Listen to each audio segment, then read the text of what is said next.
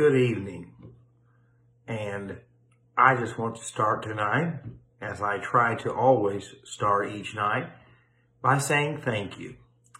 Uh, thank you for taking time out of your busy schedule, whether to watch at 8 o'clock or whether you watch um, later, you listen to the podcast. I just want to say thank you for uh, spending a few minutes, spending, spending, I don't think that's how you're supposed to say that, spending a few minutes of your time hearing from the Word of God. Uh, I pray that you were able to enjoy the day uh, and the beautiful sunshine for December. I tell you, if the Lord would let me, I would move to somewhere that has weather like this year round. But I don't get a choice in that. So, uh, but it was a beautiful day to get a lot of things accomplished, and I hope that you were able to do that. Uh, tonight, uh, we're in Job, the 28th chapter.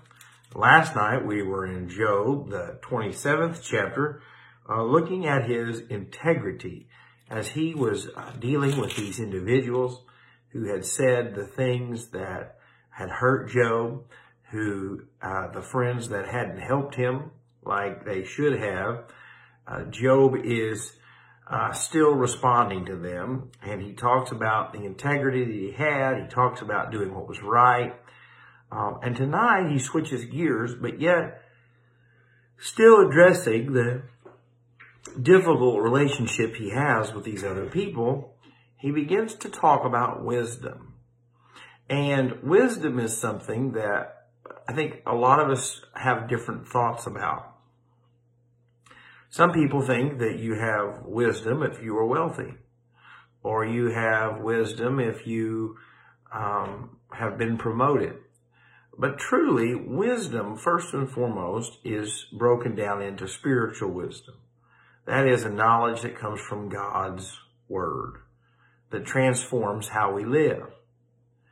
And out of that wisdom, we can be wise in different areas. The Bible talks about money. And so you can be wise financially. The Bible talks about how to have a family. You can be wise in your relationships. And the Bible talks about how um, you should work. And so you can be wise in your employment. But Job tonight doesn't talk necessarily about the specifics of wisdom, but he talks about the value of wisdom. You see, so many times we put values on things. If you have recently been watching in the sports world, you have seen, and we talked about this at the lunch that I was out today, some of the major league baseball players signing contracts that are outrageous three years, $130 million to entertain. They don't technically add any value. They don't save any lives like a doctor or they don't uh, rescue people from poverty like your aid workers do. They don't um, defend people like your police and firefighters and soldiers. But yet we have valued this event so much that it pays an astronomical amount. It's the same way for making movies. Movie stars make astronomical amounts of money to dress up and play fiction. When real life around us should be what is valuable. And so in verses 1 through 10, and I'm not going to read them all for the sake of time tonight, Job talks about how um, people mine for silver, they mine for gold, they mine for iron and flint and sapphire and, and copper and all of these materials that are valuable.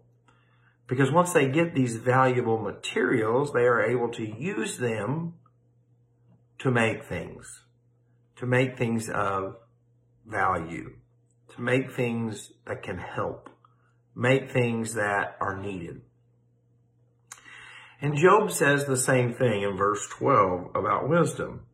But where can wisdom be found? And where is the place of understanding? Man does not know its value, nor is it found in the land of the living. Job says we do not appreciate the value of wisdom. What wisdom is like. And then he says you can't mine wisdom like you can gold or sapphire. It's not among the land of the living. So he's saying that wisdom comes from God. Wisdom comes from heaven. Wisdom is something that God gives.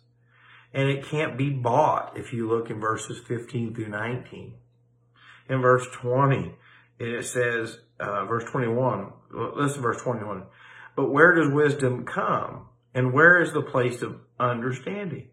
It is hidden from the eyes of all living and concealed from the birds of the air. And so you cannot be wise, excuse me, oh. you cannot be wise outside of getting wisdom from God. So you say, Jake, are there wise atheists? No. There are atheists who have knowledge. There are atheists who can be successful in worldly things. But if you want real wisdom, it comes from God. It comes from His Word. It comes from being born again and calling upon the name of the Lord, being saved and dwelt by the Holy Spirit. The Bible says that the Holy Spirit will reveal truth. And so we don't understand real truth until we understand really who Jesus is. I see this a lot from people as a pastor. They want to have a marriage that honors God. They want to have finances that are successful, but yet they want that part of God, but they don't want all of Him. And you see, the greatest area of your life that you and I need wisdom is spiritual wisdom. The wisdom to know that God is our Savior. The spiritual wisdom to know that heaven is our home. And this world is not where we are investing in. We have to have wisdom of what heaven's like so that when we go through the loss of a loved one, we know that there is hope.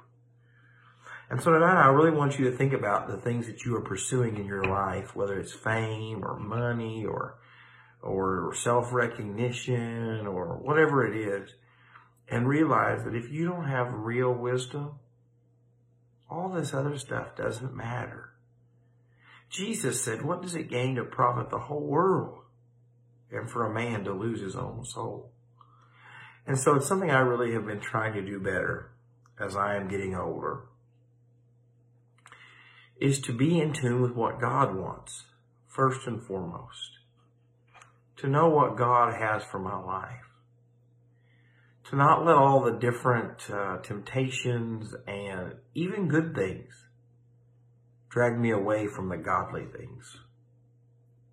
I pray that God will help me to have wisdom and how to deal with my enemies and praying for wisdom to be a father and praying for wisdom to be a husband, praying for wisdom to be a follower of Jesus.